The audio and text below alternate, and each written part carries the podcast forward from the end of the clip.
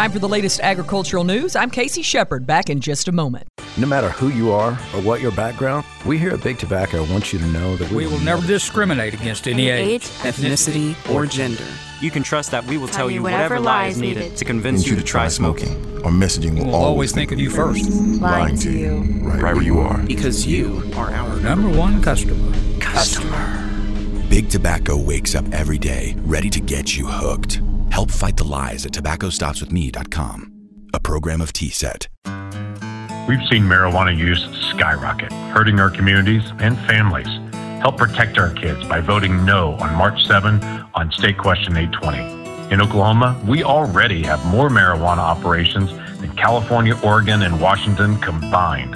That means more crime, more addiction, and more harm to our families. Join me, James Lankford, on March 7 and vote no on 820. Authorized and paid for by Protect Our Kids No 820. Well, with most of the states still in a drought, this year's wheat crop could sure use a rain. I had the opportunity to speak with OSU's Dr. Amanda Silva about what this year's crop looks like so far. Well, the situation is uh, is a little bit rough in some areas of the state. So we have we are still under drought, especially western area, Panhandle. Haven't really seen any of the rain that we have in some other parts of the state. So wheat's small. I've talked to a lot of producers here today. A lot of wheat went in really late. We got some of this cold front in January, February. is really hurting our crop but we we we are also seeing some moisture so that makes me hopeful and yeah the, the conditions are yeah we, we need to see we, we need to see what the weather does and hope hoping this rain that we received in some parts of the state is going to help our crop when you think about moisture, does it matter what kind at this point? Because half the time, you remember in February, we get ice storms, and technically that is moisture, but it's not a lot of what people want. Yeah, no, it, it, matters. Yes, especially right now as the wheat is getting close to jointing stage. We really, we really want those uh, sunny days and not very hot, but yeah, those sunny days and in in in slow rain that will really fill up our soil profile, which is also very low in in water. So extremely important at this point, especially because a lot of the yield components are are going to be uh, start being formed inside the plant. So any moisture we can get, nitrogen availability we can get, it's going to be very important for for our yield formation. We were talking about biggest lessons that we've kind of seen over 21 and 22. What what are some of those?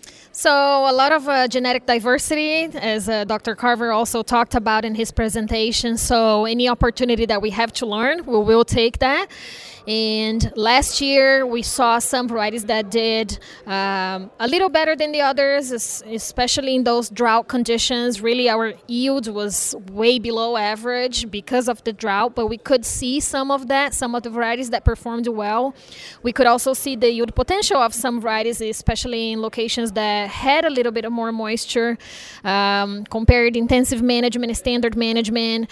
Average yield was, um, we saw an increase in 8 bushels per acre with intensive management, even in the drought conditions.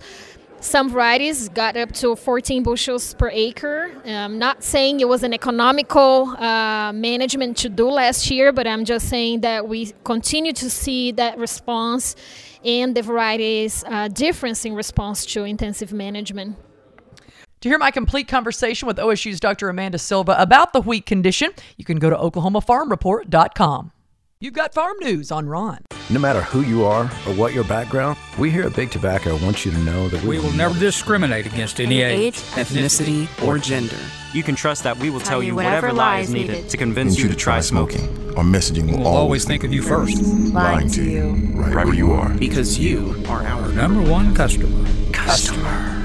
Big Tobacco wakes up every day ready to get you hooked. Help fight the lies at tobaccostopswithme.com, a program of TSET.